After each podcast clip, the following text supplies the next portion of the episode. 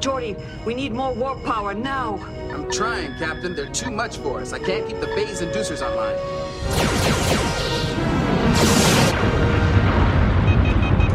Shields down to 9%. One more hit and they'll collapse. Open a channel. Open. This is Captain Beverly Picard. We are a medical ship on a mission of mercy. Please break off.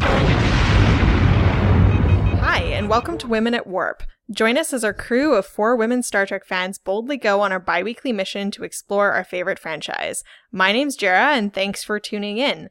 This week, uh, we will be talking about fabulous female captains in Star Trek, other than Captain Janeway, because she probably needs her own episode. But before we get started, um, we had some listener mail, or rather a listener blog comment, um, that I thought was um, appropriate for this episode. Um, so I'm going to get Sue to read that.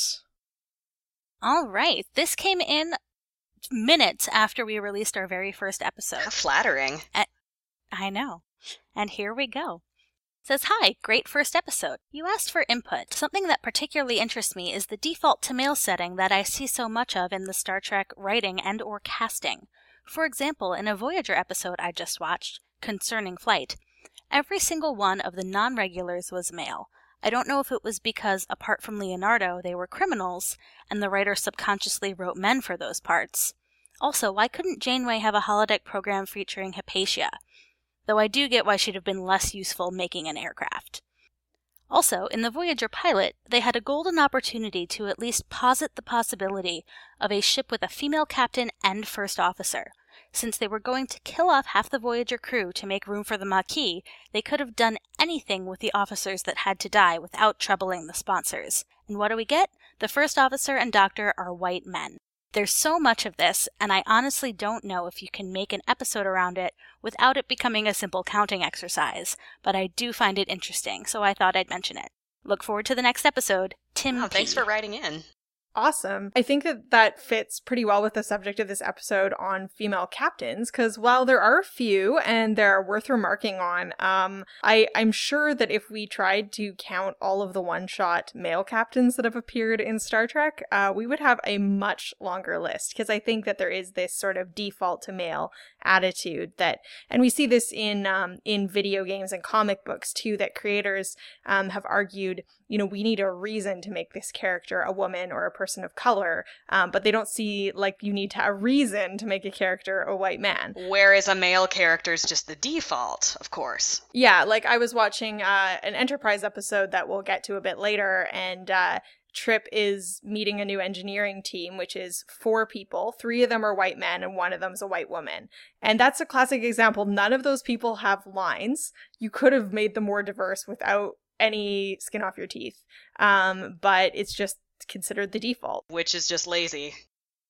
And it's not a Star Trek problem, really. It's an everything problem. Uh, but I think that it gets more attention in science fiction because we're supposed to be in the future and we're supposed to be in a world that has progressed to a certain point.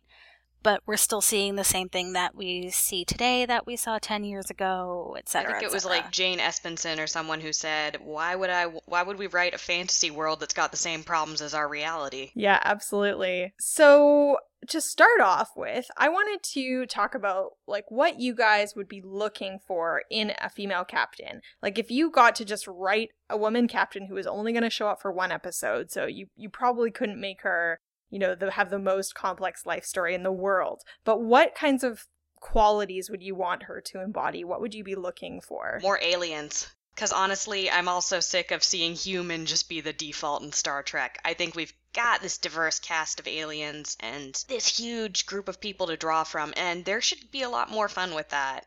I mean, it also also for the sake of intersectionality, just saying, well, we've got our lady captain, that's our diversity. Or we could have our alien captain. We can't have both? I don't think I've actually seen someone who is both. Um, who is a Starfleet captain anyway. Yeah, and we are only going to get to the Starfleet captains in this episode. Um, so I mean, there are a couple not- notable Romulan women in particular, but um, they're very few and far between. And you're right, in Starfleet, um, we we rarely get female alien captains. I mean, there aren't any actually in the list. Um, so I think that's a good point. I mean, one thing I would be looking for is um I, I want them to make a strong impression because they only have one episode. So you don't want the person to be saying, Who was that again? I totally don't even remember them. So for them to be um in some way remarkable and not for just being a totally one dimensional stereotype. And I think we'll get to a couple good examples of that. Yeah, I really like that Janeway is a scientist. You know, that she's, I guess, I think she was an engineer. I like it when they clearly have had a field that they rose to the top of and then they took command and became bridge officers and they aren't just there because they need to fill a seat in the episode. And as much as I hate this word when it comes to talking about media, they should be strong characters. Um, and strong does not mean, you know, aggressive or necessarily physically strong, but just of good character. exactly. character. Like if we think about some of the male captains that are really memorable for being in one episode, um, I'm thinking, for example, of the um, man who is in, uh, I believe the episode is called "The Wounded." The episode O'Brien's former captain, um, and uh, he's a character where he's not really strong in terms of being like he's aggressive but he's definitely um not quite rational. And uh, and yet he makes a very strong impression you have a very good sense of who he is. Yeah definitely like strong like well developed you know there's a reason that this person is the way that they are or that she is the way that she is. Let's use our pronouns since we're talking about women. Might as well. sadly i can't really come up with a ton of examples Eh, other than really erika hernandez she's the one that i think a lot of people point yeah to absolutely and my plan was to go in chronological order in terms of when the things aired to actually put erica at the end because i think it actually makes more sense that way but uh she does sort of come up in the first um, mention of female captains we get, which is in the TOS episode Turnabout Intruder. oh boy. Oh Um, boy. this is probably another one you could just do a whole analysis of, but uh, for the purposes of this podcast, we'll just say that basically um, it's about James Kirk's former love interest, Janice Lester. And she has a line that sort of implies that she wanted to be a captain and she was resentful because women weren't allowed to be captains in Starfleet. And that's been debated whether that's actually what she meant. Um, but in James Blish's novelizations of the original series, it's explicitly stated that women couldn't be captains. And because of this, she kills her entire crew to be able to get access to Kirk, swaps bodies, and then proceeds to totally, um, you know, put the Enterprise in total peril in Kirk's body. Uh, meanwhile, Kirk like you is do. in Like you do. Lester's body. Yep. And uh yeah, so do you guys have thoughts on that episode? Uh, I don't think there's anything I can really say that isn't immediately obvious from the description of the episode. Yeah, when I blogged through TOS, that was the only episode that got a reaction gif, and it was of a real housewife flipping over a table. Fitting. Fitting. yeah, pretty much. I would say the only good part about that episode is enjoying William Shatner's Well, that's one of the reasons we come for it in the first place. I think that um actually the actress who plays Janet Lester, as bizarre a part as it is, I think she actually does a good job pretending to be Shatner stuck in her body.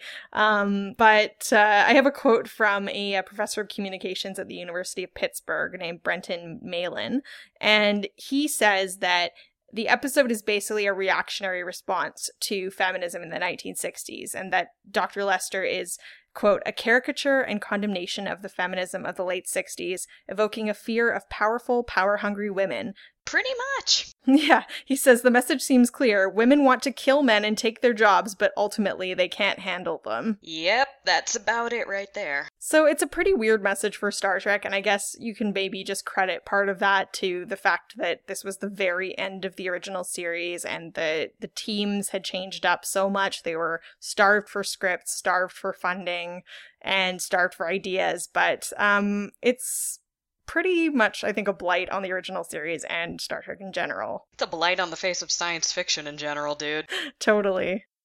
I mean, I just don't get it. So we know that Gene Roddenberry is by no means perfect, but he, from the very beginning, wanted his first officer to be a woman. He wanted, you know, bridge officers, like, who did actual things. And she would be second in command of the ship. and then you end the series three years later with Turnabout Intruder? What? I mean, yes, that that original pilot did have some a few weird comments about having a woman on the bridge, which was obnoxious. But uh, that is a far cry from what we saw with Janice Pretty much. We go from having a woman in a role of authority and power where she is supposed to be the logical, uh, level headed character to an episode that's entire plot revolves around the idea of this character just suddenly coming down with crazy bitch syndrome. Yeah, and at the end, you know, after the bodies are swapped back and Janice Lester's basically sobbing and saying that she wants Kirk dead, um, Kirk sort of wistfully says she could have had a life as fulfilling as any woman, if only, if only. And I don't really know exactly what that means, but it sounds like he's saying that, you know, if only Couldn't you have just taken what you were given and be happy with it? Yeah, just like accept your proper role. Um, so it is such a bizarre installation in the franchise, um, but I thought it was worth a mention yeah. um, because um, we don't really get to hear about female captains before that point. Um, and we don't get to hear about another one for another 17 years in Star Trek 4, when we get to see the captain of the USS Saratoga very briefly um, as Earth is being destroyed by the uh, probe, the whale probe. Um, so this was 1986. Space whales. Yeah. And uh, the actress who played the captain was named Madge Sinclair, and the character doesn't have a name in the movie, but in the novels, um, she's said to be named Marge Alexander. So she doesn't have a huge part; she only has a couple lines, but I think that it's pretty significant um, that they chose to cast a black woman as the first female captain that we got to see. Which is pretty cool, also, because intersectionality. Yeah, exactly. And I mean, at this time, we hadn't had a woman captain of, you know, helming a show or a black captain, and those were both huge struggles. So it was still something to to show that this is still a universe where um, anyone can um, ascend to the rank of captain. Well, if Kirk can do it. oh, we're we're gonna get hate mail for that, aren't we? Well, so let's just say if if Decker could do it, wasn't Decker a captain? In yeah. okay, yeah, if Decker could do it, Yeah. How hard can it be? Yeah. But when we get to the next generation, for the sake of the next one, we should treat it as hard again, I think, because the first female uh, captain we get to see in TNG is Tryla Scott, who's in the episode Conspiracy. Do either of you remember that episode particularly?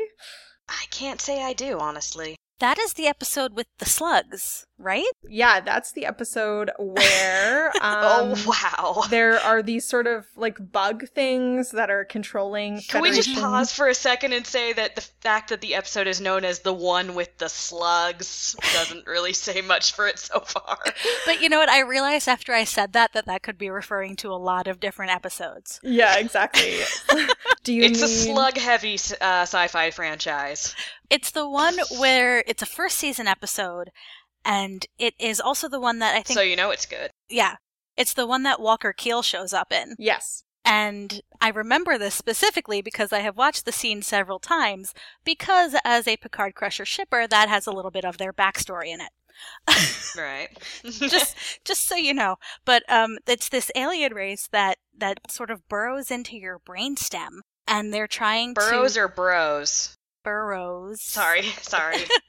I had a mental image there. um, and they they sort of take control essentially, and you can tell if somebody has one of these bug things in them because there's a little tiny tail that comes out of the base of their neck, and it's sending people, you know, back to Starfleet to take over. And this like admiral's assistant has the the like head alien guy in his chest, and eventually explodes. That's the episode. Well, I'm just thinking now, if, if if they go into your head and they have a little tail, is it like a rat tail? Because if so, then the aliens are broing into your brain, sashaying in there with their popped collars. it is not that elaborate. Maybe I don't know. I kind of want you to Photoshop the aliens with little fedoras now, though, Grace. I'll send you a picture. Um, so, uh, yeah, that is the episode. I actually think it's fairly good for season one. Um, it's at least exciting and you aren't really sure what's going to happen until the end. But, um, Tryla Scott is, has, I think, a short but memorable appearance. Um, she is one of two captain, or three captains, including Picard, who's summoned by Walker to, um, come meet on this abandoned planet and learn about the fact that there may be a conspiracy going on. And she steps out into the light, and uh, she's also a black woman. And Picard goes, um, Tryla Scott and remarks that she's the youngest woman who ever, actually, I think youngest person who ever attained the rank of captain. Um, and uh, Cool. says, Are you really that good? And she goes, Yes, I am. And I just love that. I think that it's awesome. It's important to know your value. It's just sad that then she gets killed because she gets taken over by one of the bug things at the end. But Of course. it was a promising start for season one of Next Generation. as far as season one goes. Yeah. Next up, we have my all time favorite. And sh- this is one who has the rank of captain but doesn't actually fly a ship. I think the only one we're going to talk about. Um, and that is Philippa Louvois from The Measure of a Man. Ooh. Tell us why she's your favorite. All right. Well, um, so if uh, anyone doesn't remember, The Measure of a Man is the episode where uh, Data is on trial to find out if he's a human, um, or he is has human rights, I guess. And um, If he's sentient, I think. yes, Yeah. yeah. Um, Philippa Louvois is working for the Judge Advocate General, and she gets to preside over this case. Um, and she also used to, it's implied, go out with Picard, and she has this amazing line where she basically says, "You're a pompous ass and a damn sexy man." I just want to That's be pillow talk right there. She's not wrong. no, and Maybe one adds to the other a little bit and vice versa. Totally. I think that she's a really great example of what you're talking about about strong not necessarily meaning aggressive. Like she just clearly has a really good forceful personality um but she's also willing to listen and she she has opinions but she reconsiders them when she's offered new facts and i think that makes her a pretty cool role model also little known fact uh the actress amanda mcbroom who plays that role um, is a cabaret performer, and she also wrote the song "The Rose" from the Bette Midler movie "The Rose." You're kidding. No. Oh my gosh. What are the odds? So I'll, I'll maybe post a video of her more recently singing at a cabaret performance in our show notes because I was like, "That's the same person!" Oh my gosh. Cool. Wow, man. The things you learn from the internet. um, do does anyone have el- anything else on Philippa Louvois? Nothing relevant. Why is she honing in on Picard? exactly, pretty much. Because why not? He's there. You, like like a lot of the people who show up who are Picard love interests, I just have an immediate not great reaction to.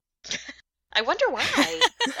But I can, you know, I can look past it now and recognize her. No, I really did not like any of them for a long time. But now, you know, as an adult, I see them as their own individual characters. So, I and not just competition. exact. Not for me, for Beverly. Of course.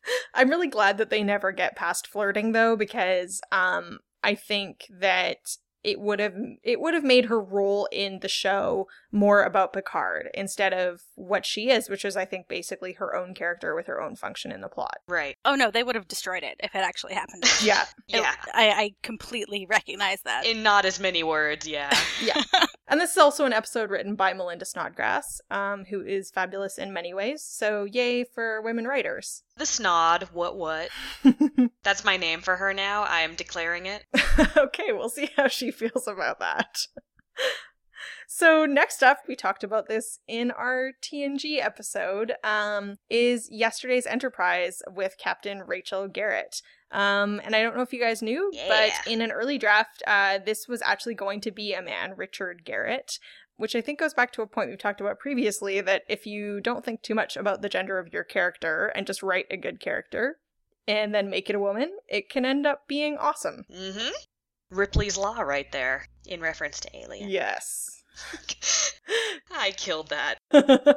I get it, and I think that's a great thing that exists that you can say just write a character and the actor who plays it will determine its gender. But I think you can write characters that are specifically women and specifically men because you know what? We are different. So it doesn't have to be that way. It doesn't have to be just write a man and cast a woman. You can actually write a woman too. Oh, definitely. I think the problem comes in when um, people either think too hard about the fact that they're a woman, especially male writers, and um, not really understanding and taking the time to really, you know, ask questions and understand um, what that might mean. Um, I mean, there's no like one meaning of what it means to be a woman, but to at least try to do some research and talk to actual women um, and get a you know get a sense. Do not consider them another species, and that because then you're already doing it wrong. Yeah, then you can fall into stereotypes or just create a really bland character because you're trying so hard not to fall into stereotypes. But in the sc- final script, she's described as a tall, handsome woman who commands respect instantly. And the actress who played her, Tricia O'Neil, also played uh, the Klingon scientist that we talked about, who is in Suspicions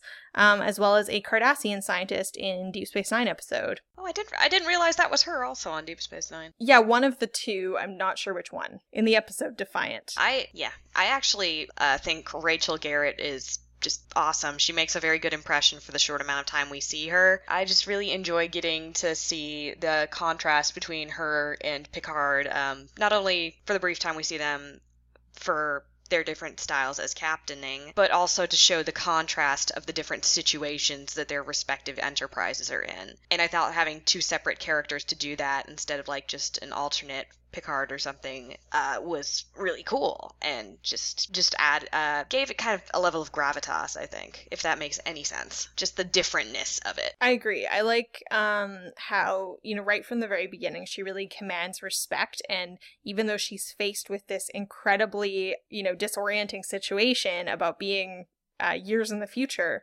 she adapts really quickly based on her knowledge that you just have to do what it takes to survive the situation.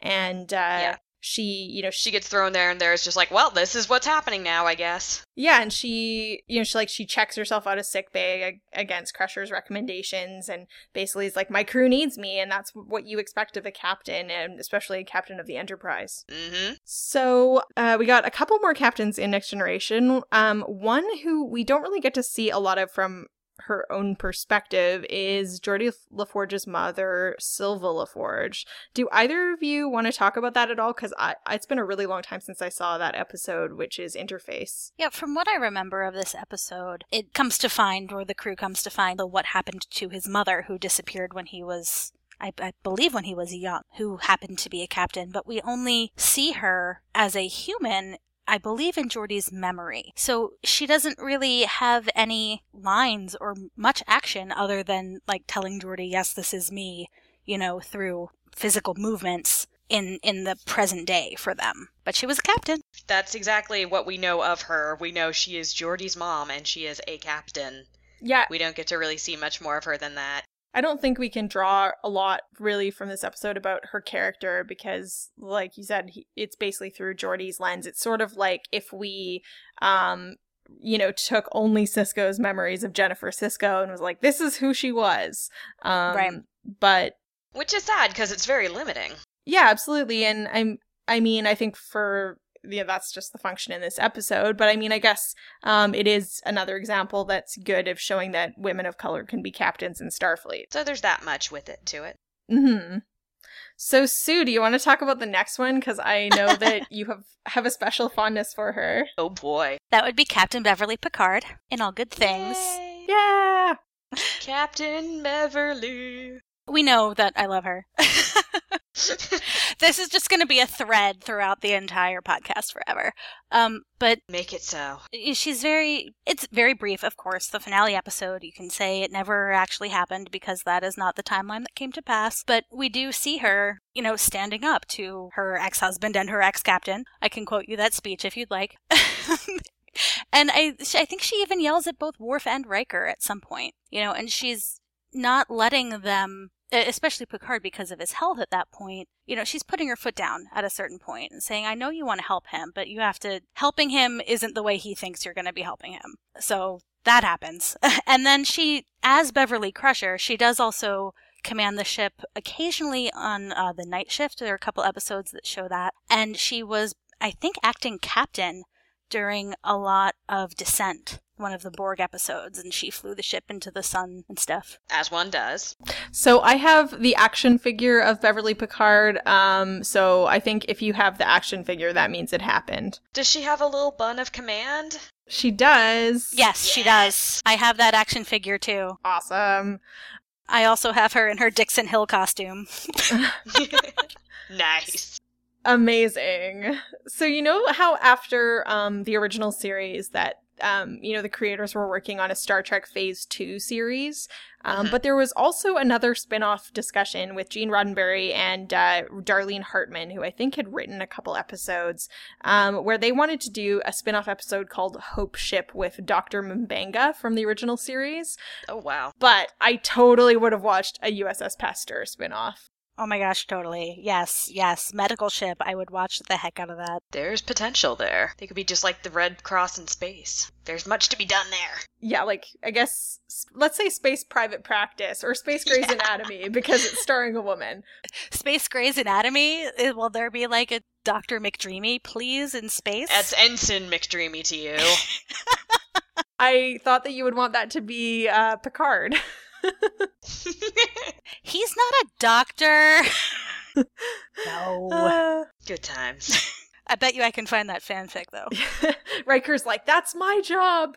Riker was McDreamy before there was a McDreamy. He's the proto McDreamy. Oh, Oh my gosh. Maybe we should like put a, a call out to any listeners to write that fanfic. Oh, what have we wrought? I'd be really surprised if there wasn't Pasteur fanfic, but uh, if anyone knows of any good Pasteur fanfic, uh, you should definitely uh, email it to us. Um, I can tell you that I've probably read it if it exists.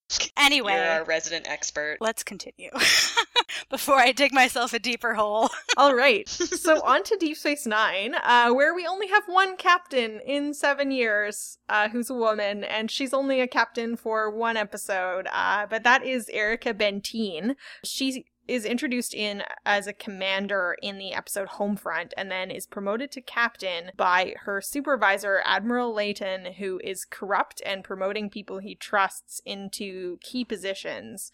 Um, so she's promoted to captain in the episode Paradise Lost, and then is ordered to shoot down the Defiant uh, to prevent it from reaching Earth with key evidence against Admiral Leyton. Do either of you have strong memories of this one? Unfortunately, um, well, fortunately, it's a very active and exciting couple of episodes, and sadly, I can't say her character is one of the things that stands out in it. There's a lot happening, and um, for her character to have stood out, she would have really needed to have made an impression, which I, I'm, I'm sad to say she didn't. But it's cool that there were, you know, was a, at least one woman getting something good out of this, you know, whole big, you know, cluster of inequity and corruption in Starfleet. I have to say, I don't really remember her at all. And you'd think, DS9 being a station, that there would be more ships passing through with more captains who happened to be women. But what do I know? You really would think so, wouldn't you? Yeah. Again, just a thing we didn't really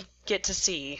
So I watched this just yesterday, and Erika Benteen is played by uh, Susan Gibney, who also played Leah Brahms in uh, Next Generation, and she was also considered for the role of Captain Janeway. So I think that this was a bit of a consolation prize to get Aw. this role in these couple of episodes. But if you pay attention to her, she's acting the best she can in that role. She's doing um, a pretty good job with a pretty limited set of scenes. In the first episode in particular, um, there is a scene where Admiral Leyton is being is actually uh, taken over by a changeling, and he is uh, being super rude to Odo, and just the look looks on her face are really um subtle and compelling. Like she's reacting really well in that scene. So you can tell she's trying really hard even though she's not given a lot to do. And in the second episode in paradise lost she is sort of passive aggressively grilling sisko about why he's still on earth. And you get the impression that she could have been a really interesting character.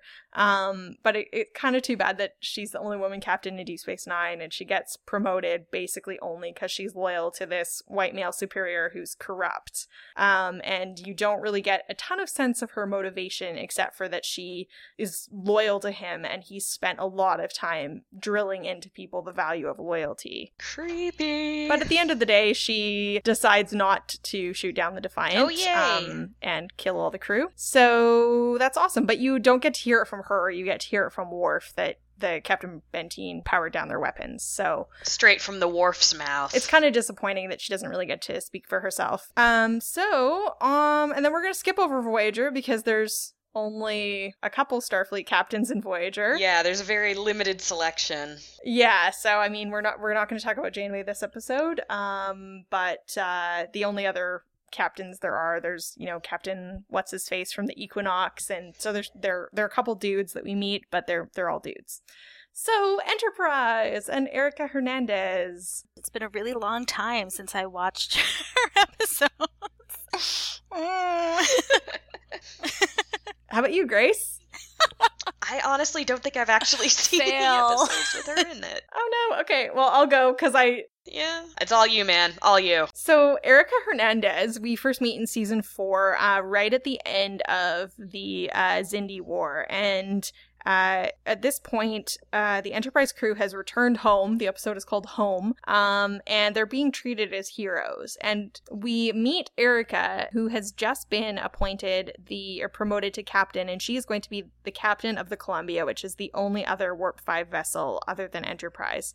So that's pretty cool. Um, it's also cool that she's again a woman of color. Um, the actress Ada Maris is Mexican American, and maybe less cool, or I would say more shrug worthy, is the fact that she's also Archer's old flame. Of course. Yeah. Um, I think she's a really cool character, but her role in Home is very much to be to facilitate Archer's character development. Um, he is feeling really upset and conflicted about the things that he's been forced to do because of the war compared to the reasons he went into space in the first place. And he's really cynical and emo in this episode and Hernandez basically takes it upon herself to follow him mountain climbing and then when he gets super angsty she kisses him because she says maybe she can help him find whatever he lost out there. Uh, Okay. I mean, for first impressions, um, I think like it shows that she's strong. She's definitely, even though she is there to help him, she doesn't let him walk all over her command. Like she asks him for advice, but when he says things that she doesn't agree with, that like you know she should have a whole squad of MACOs on her ship, and he's kind of rude to her. She goes, you know, aren't you being a little cynical? And he goes, have you read my reports? And she's like, yes, Captain, I have. So she still holds her ground. I don't get why she's attracted to him at all. Um, Well. but by the time I've seen this episode, I'm excited for I'm excited to see more. And then I have to wait like 12 episodes to see more. and I guess it's also worth mentioning at this point that Erika Hernandez shows that something was definitely off in Turnabout Intruder because uh there obviously were women captains. I mean, you can make the argument that they're not really Starfleet yet. yeah. That they're not like the Federation yet. And I have seen people make that argument. hmm Yeah. There, it's a weird timeline thing that I have seen people say to like keep the continuity. But I am perfectly happy to believe that the Star Trek writers decided to retcon it to try and make it better. Yay! Turnabout intruder didn't happen. I mean, certainly, if if the writers looked at it and said, "Screw that," I say, "Go writers," because, uh, like I said, we only got one woman in Deep Space Nine, um, so it would have really sucked to go another four seasons of Enterprise without any women captains. Um, so the next episode she's in, um, actually, this is sort of a, it's a bit of a two-parter as well, is um, Affliction, and this is the one where um, Phlox is kidnapped to try to cure the Klingon augments. Um, and at this point, for some reason, Columbia has still not got out- of space dock. So I think there's a lot of missed opportunities in the gap between these two episodes to have Columbia get underway. Um, but they seemed like they were more interested in using Columbia as a place for Trip to go when he was having problems with T'Pol versus actually like let's make them do cool stuff in space. So they, but they do help out uh, Enterprise in this episode and in the next episode, Divergence, um, significantly in their battle with the Klingons. So that's pretty cool. And they do this cool like warp bubble maneuver where they like join the two ships together, and Trip gets to go like on a zip line between them. Um, so it's pretty exciting, and it shows that they could have probably done a lot with that character and that ship if things had continued. Oh, missed opportunity, thy name is Enterprise. The scenes that she does have, though, in Affliction and Divergence, um, there are a couple when she's, you know, in charge of her bridge and fighting Klingons. More, probably the more significant scenes in terms of what the writers were using her for is when she's talking to Trip and trying to figure out, like, where he's at. So again, like, she's there to kind of help out a male character. Yeah. And we could stretch a little bit and say that some of the uh, women admirals that we've seen throughout this the series have had to pass through the rank of captain, you know, such as Nechayev. I would love to see the ship that Admiral Nechayev commands. Let me tell you. but Oh, yeah. That would be a tight ship in every sense of the word. right. So we know that they are there. We just don't get to see much of them. And actually, there is the one episode that I didn't write about, but isn't the sound of her voice about a woman captain? yes, yes, it is. Um, so there is one that we hear for an episode. Um, and I can't remember her name, unfortunately. But I think that um, the reason I wanted to talk about captains particularly and not, you know, just like senior people in Starfleet um, is because the way that the show is set up, the captains are the heroes. Um, they're the protagonists in every Mhm. series. And so having these other captains around It is a captain's show. I mean, even you have Kirk um, being like, never let them promote you. Um, there's this idea that you shouldn't want to be an admiral. And in many ways, the admirals act as antagonists in several episodes. Right. Well, they can't rebel against authority and, you know, be hard ass unless there's someone to rebel against. Absolutely. But I think, um, back to Erika Hernandez for a second, I think that she was probably still one of the best developed female captains other than Janeway that we got in the show. And maybe if Enterprise has gone longer, because her last two episodes were pretty late in the game, um, maybe we would have got to see more stuff. Yeah, she was the only one who wasn't a one off, really. Which is pretty Mhm. sad when you think about it. And if we extend our look to the novels, there are plenty more lady captains. It is difficult to find a full list, but of the characters we know from the television series, um, Ezri Dax is promoted to a captain, Ooh, go Ezri. and so is Commander Shelby from Best of Both Worlds. oh, no way. Yeah, those are the only two I know for sure because they're the only two I've encountered in my reading of the many, many novels.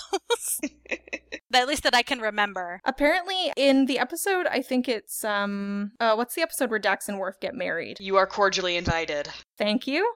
You're welcome. So, uh, in You Are Cordially Invited, uh, Dax references a Captain Shelby, um, but apparently the uh, powers that be got actually really mad about that because um, they were planning on making Shelby. Shelby was still a commander in the novels at this point, and they were planning on making her more important in the novels. So they said that you know, we're really glad you only mentioned her last name, and we can just pretend it was a different Captain Shelby. That's kind of weird. Maybe there's a family of Shelbys. So, I mean, I um I just recently read the Destiny trilogy, which features Ezri prominently as a captain, and it also features Erika Hernandez. Um, in the uh, I think the Federation 150 Years book um, that came out after Enterprise, they say that Erika Hernandez was uh, missing in action, and that the whole ship was missing in action, and uh, which is kind of crummy. But then in the novels, they found a way to sort of explain what happens, where they had uh, Hernandez's ship crashed there's a very complicated sort of re- basically half of her crew mutinies because she refuses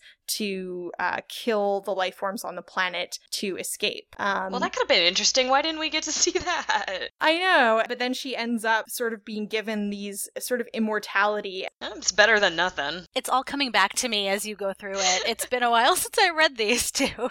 Um, but it, it's pretty cool. She's confronted with a lot of difficult decisions to make, and people turn against her, and she she it really witnesses a lot of pain and suffering. But at the end of the uh, the day, she becomes she's basically the most powerful human. Rock on. Um, so apologies for the spoilers. um, but Ezri in these novels is also really cool. She's um at this point she's broken up with Bashir, so I say yay to that. And no surprises. she basically tells Picard, like, she has this idea for a mission, and Picard says, No, it's too dangerous. And she's basically like, Fine, I'll go do it myself. And she would totally do that twice, except for she needs the Enterprise. So she convinces Worf to help her convince Picard to help them out in these missions. So she's basically having all of the great ideas and uh, having to kind of take Picard along with her, which is um, I mean, it's sad to see Picard in a bad state, but it's uh, really cool to see Ezri so in control. It's cool to see her also get to come into her own as a character, going from being the very insecure, I just got joined, I don't know what's going on person to someone who's a captain and is making big calls. Yeah, and if I remember correctly in the Destiny books, she sort of is going through that as a captain too. Like she just Mhm. got promoted and she's like, ugh. That's the entire Ezri story arc, just Right. getting thrown into uncomfortable situations.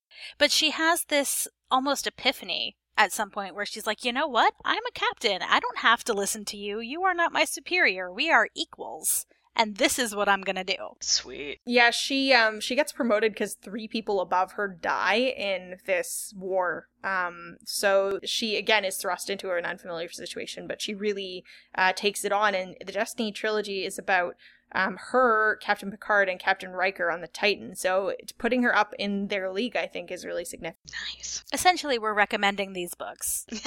I recommend them, yes. Um, so I guess at the end of the day, what do we wish we saw more of? I mean, other than just more women captains generally. More ones that um, aren't just there to serve a purpose for a male character would be nice, for one thing. That'd be a good start. Here, here. Yeah. And for another, ones that we just get to see do more, ones that aren't just there to be seat fillers. I would like to see more effort put towards putting more female characters in authority and not just saying, "Oh no, no, they're there. They're they they were sitting in the background. You kn- they exist, really. You can pause it and see like two there. Yeah, we've done our job. I want to see them as actual characters. Yeah, absolutely. I think I would like to see them be able to do the kind of awesome things that we get to see male captains do. Yeah. Um, in terms, I mean, we get to see Erika having, you know, sort of casual relationship with Archer.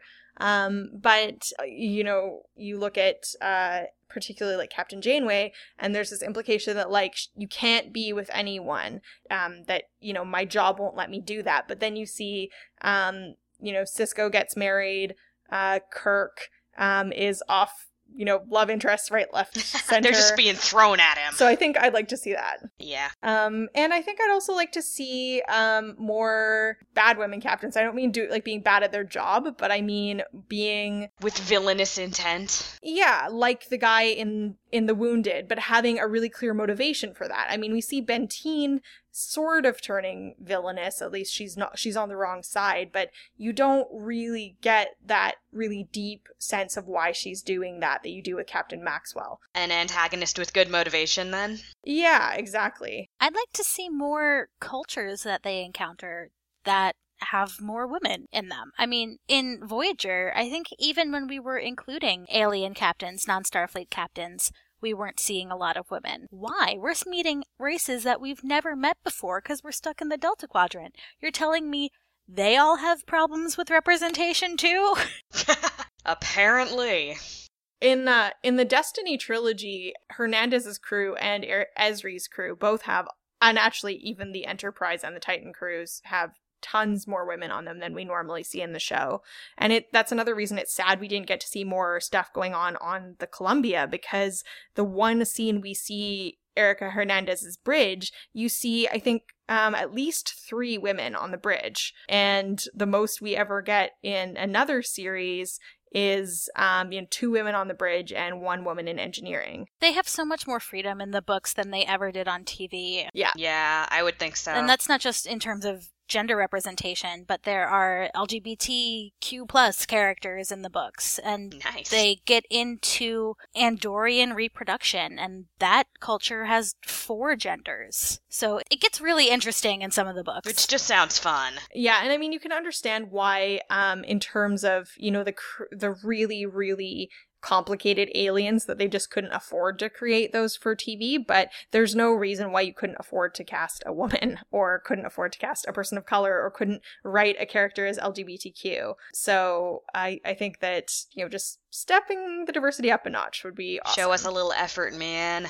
Show us what you can do. All right, so that brings us to the end of our show. So, um, if uh, you have any comments or questions for us, uh, you can email us at crew at womenatwarp.com or check out our Facebook page at facebook.com slash women at warp. You can also visit us at womenatwarp.com or on Twitter at, you guessed it, Women at Warp. I'm sensing a theme. So, Grace, where can people find you? You can find me on Twitter at, at BonecrusherJank, or you can read my writing on the Mythcreants blog. And what about you, Sue? You can find me over at anomalypodcast.com. And I'm Jarrah, and you can find me at trekkiefeminist.tumblr.com.